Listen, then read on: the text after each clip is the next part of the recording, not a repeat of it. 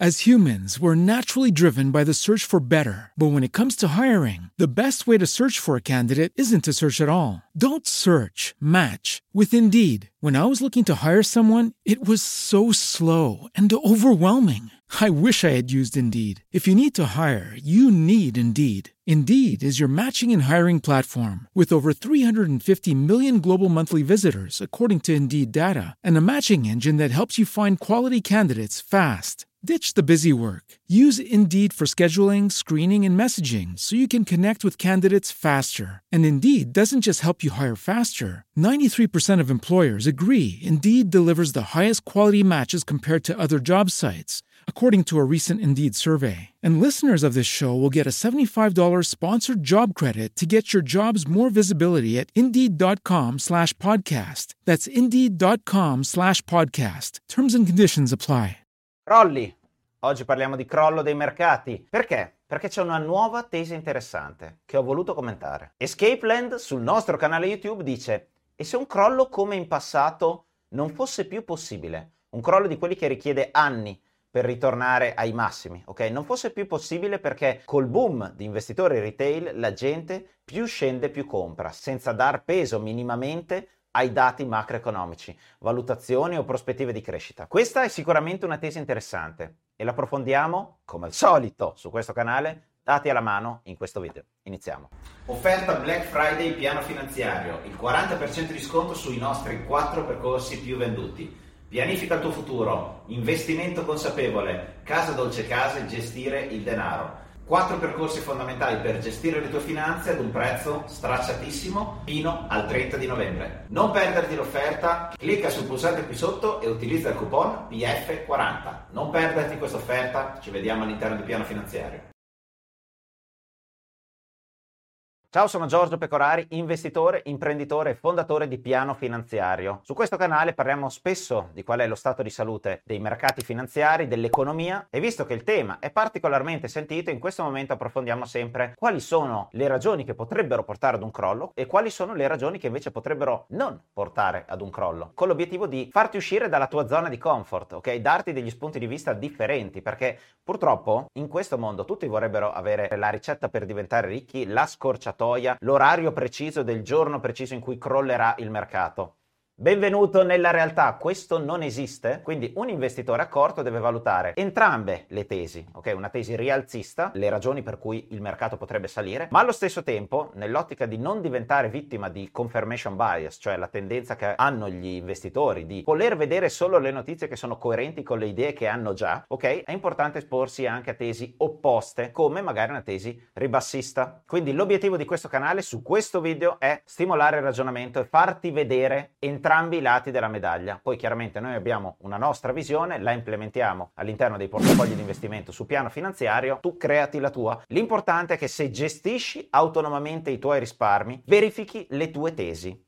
Perché molto spesso viviamo nell'era dell'informazione che è controllata da algoritmi che ti fanno vedere solo quello che vogliono loro e non quello che è giusto per te. Molto spesso le persone rimangono vittime delle loro idee e non le mettono minimamente in discussione. C'è ancora chi sta aspettando dal 2009 il momento migliore per entrare sui mercati. Quando lo sento tutte le volte dico, eh, eh, eh Peccato, ti sei perso uno dei mercati in crescita migliori della storia. Ok, torniamo a noi. In questo commento si parla degli investitori retail, cioè del grande pubblico, chi guarda questo canale, che si differenzia dagli investitori istituzionali, quindi fondi pensione o altre tipologie di fondi o investitori, le grandi balene fondamentalmente che si muovono nei mercati. E bene, in questo caso gli investitori retail sarebbero in balia di un acquisto compulsivo, in due parole, e comprerebbero a qualunque condizione. Ok, ma quando si parla di retail investor, del grande pubblico, di investitori. Di quante persone stiamo parlando? Da fonte Nasdaq vediamo che i retail investor negli Stati Uniti in termini di percentuale di capitalizzazione del mercato posseduta dall'investitore retail pesano circa il 34%, poi abbiamo un 22% di fondi comuni di investimento, un 18% di investitori esteri, siamo noi quando andiamo a comprare un ETF sull'S&P 500 per dire, poi abbiamo pensioni e fondi governativi, ETF e altri valori in percentuale piccola. Quello che emerge è che gli investitori retail sono tanti ma non sono la maggioranza, quindi difficile capire quale sia l'impatto e se davvero in questo momento siano in una situazione, in una condizione in cui comprano a qualunque prezzo. O meglio, spieghiamo perché a questo punto dobbiamo parlare di generazioni, perché c'è investitore retail e investitore retail. C'è l'investitore di 20 anni e c'è l'investitore di 60 anni. Questi hanno obiettivi differenti, orizzonti temporali differenti e quindi anche una tolleranza al rischio differenti e negli Stati Uniti devono fare cose diverse con i soldi. Chi ha 20 anni è in una fase di accumulo ovviamente, o 30. Chi ne ha 60, 65, 70 è in una fase di consumo, ha già accumulato il proprio capitale quando lavorava, adesso deve consumarlo perché non c'è l'INPS o comunque la Social Security negli Stati Uniti pesa molto poco, le persone hanno accumulato un proprio patrimonio e devono utilizzarlo quando smetteranno di lavorare per garantire il proprio tenore di vita. Quindi va bene dire che il 34% della capitalizzazione dei mercati sono le famiglie, household, quindi il pubblico retail, ma quale pubblico? Ok? Quindi pensionati o persone in una fase di accumulo del proprio capitale. Questo è importantissimo e ci chiamiamo piano finanziario perché nei nostri percorsi spieghiamo che bisogna avere piani differenti per le proprie finanze in base alla situazione in cui sei. Se sei un giovane è diverso rispetto a se sei una persona di 65 anni. Quindi non troverai mai su questo canale quali sono i 5 titoli da comprare perché non avrebbe alcun senso dal momento che non sappiamo niente di te e in quale fase sei. Chiusa parentesi per tutti quelli che invece su YouTube ti dicono i 5 titoli da comprare. Stanno facendo gossip o ti stanno dando veramente un contenuto nel tuo esclusivo interesse? La prima. In questo grafico vedi come sono ripartiti gli equity, quindi il patrimonio azionario e i fondi comuni di investimento, in altre parole, in quella fettina di 34% di investitori retail tra generazioni, ok? Abbiamo la Silent Generation, quindi chi è nato attorno al 1920-1930, quasi 40, quindi chi oggi ha dagli 80 anni in su più o meno. Poi Baby Boomer, quindi chi è nato tra il 1940-45 e il 1960-65. Poi abbiamo la Gen X, quindi chi è nato tra gli anni 60 e circa il 1975. Poi ci sono i Millennials, that's me, sono io, e chi è nato dagli anni 80 in poi fino agli anni 2000 circa, dopo c'è, non lo so, Gen Y direi. Non sono sicuro, ma tanto non esistono in questo grafico perché hanno redditi inferiori a quelli dei loro genitori, quindi non risparmiano e non mettono da parte grande patrimonio. Ok, al di là di questa parentesi nella parentesi, quello che è interessante notare è come chiaramente la Silent Generation i miei nonni, diciamo, per ragioni demografiche, eh, sono in una fase di riduzione del loro patrimonio perché eh, purtroppo se ne stanno andando e passano il patrimonio alla generazione seguente, che sono i baby boomers oppure i Gen X oppure i millennials. Quindi, come vedi, le persone più anziane perdono patrimonio e lo passano alla generazione successiva che invece vede crescere il proprio patrimonio. Quello che però è importante notare è che la silent generation è chi ha 85-90 anni verosimilmente, quindi è in una fase conclusiva della propria vita, quindi anche in termini di consumi non è che si può togliere grandi sfizi, ormai purtroppo a quell'età non hai molte possibilità di viaggiare o toglierti degli sfizi come invece potresti fare quando ne hai 60, 70, sei ancora in questa categoria? Bene, i baby boomers, quindi la generazione dei miei genitori, è in una fase della vita, quando hai 60, 65, 70 anni, in cui potenzialmente puoi spendere, perché hai ancora la salute nella maggior parte dei casi, quindi puoi viaggiare, puoi spendere e in questa fase questa generazione ha tanto patrimonio, ha più del 50% del patrimonio azionario rispetto alle altre generazioni. Perché è importante questo? Perché questa generazione è già vicina alla pensione o magari ha già iniziato a prelevare da questo patrimonio e di questo patrimonio deve vivere. Cosa vuol dire che deve vivere? Che metti che John Stewart il Mario Rossi americano abbia accumulato un milione di dollari. Segue la regola del 4% di cui parliamo in altri percorsi all'interno di piano finanziario, preleva 50.000 euro ogni anno, bene, quindi lui sta ogni anno vendendo un pochino di azioni perché non gli servono più le azioni, adesso gli servono i soldi per poter sostenere il proprio tenore di vita. Questo è confermato da questo grafico che ci fa vedere il trend dell'equity in termini di fund flows, cioè flussi di denaro all'interno di varie classi di investimento. Quello che emerge è che c'è una riduzione progressiva, flussi in uscita dall'azionario, che a un certo punto si sono fermati. Questo perché proprio a livello generazionale ci sono necessità diverse del patrimonio. Qui adesso tu devi iniziare a ragionare di domanda e offerta di asset, di strumenti di investimento, di azionario, perché l'azionario serve a questi investitori perché hanno bisogno dei dividendi o di una fetta del loro patrimonio per poter sostenere il proprio tenore di vita. Quindi se non c'è rendimento nell'obbligazionario, e l'abbiamo eh, spiegato in altri video o c'è ma è scarso, quello che emerge è che gli investitori in questa particolare fase della loro vita devono scegliere l'azionario. A chi vendono? Cioè se la generazione dei miei genitori a livello sistemico, globale, vende un pochino, ma ha smesso nell'ultimo periodo, come abbiamo visto, perché non è più in calo il flusso degli equity, vende un pochino, a chi sta vendendo? Vende ai millennials, vende a chi della mia generazione è in una fase di accumulo e ha bisogno di azioni per creare il suo patrimonio. Infatti, millennials come in just in time. Infatti l'uscita di denaro da tutti coloro che si avvicinano alla pensione, che quindi si stanno preparando in termini di capitale che gli serve per poter sostenere il tenore di vita quando smetteranno di lavorare, viene offset, viene compensato quasi completamente dai nuovi flussi generati dai giovani. Il tema è tutt'altro che nuovo, non è una tesi che mi sono inventato io questa mattina facendo colazione, infatti trovi tantissimi articoli che parlano di a baby boomer retirement effect on the stock market, quindi un effetto baby boomer, cioè generazione che sta andando in pensione, che detiene il 53% del valore dell'intero comparto azionario e quindi dell'investor retail, ok? Il baby boomer effect è proprio il fatto che questi sostengono il mercato perché non hanno neanche un'alternativa dal momento che il comparto obbligazionario ha rendimenti così complessi, o meglio, l'alternativa viene utilizzata un po' meno. Vediamo questo articolo. Anche qui baby boomers hanno un patrimonio di circa il 50% del portafoglio equity di tutto l'azionario degli Stati Uniti. Uno studio di Vanguard riporta un paio di aspetti molto importanti. I bassi tassi di interesse sono un incentivo incentivo per i pensionati a diversificare ulteriormente nell'azionario. Quindi de- hanno bisogno di flussi monetari, hanno bisogno di utilizzare il proprio patrimonio per sostenere il proprio tenore di vita, quindi preferiscono in questo momento utilizzare azioni. Quindi c'è domanda di azioni, tutto questo avrà maggiore senso alla fine del video quando tireremo le fila. Per ti basti capire che c'è domanda di azioni in questo momento. Chiaramente è esplicitata nell'aumento dei prezzi, ma è giustificato anche da ragioni demografiche. Ma non solo, la percentuale di azionario di proprietà degli investitori esteri, cioè noi europei o gli investitori dei paesi emergenti che vanno a comprare titoli negli Stati Uniti,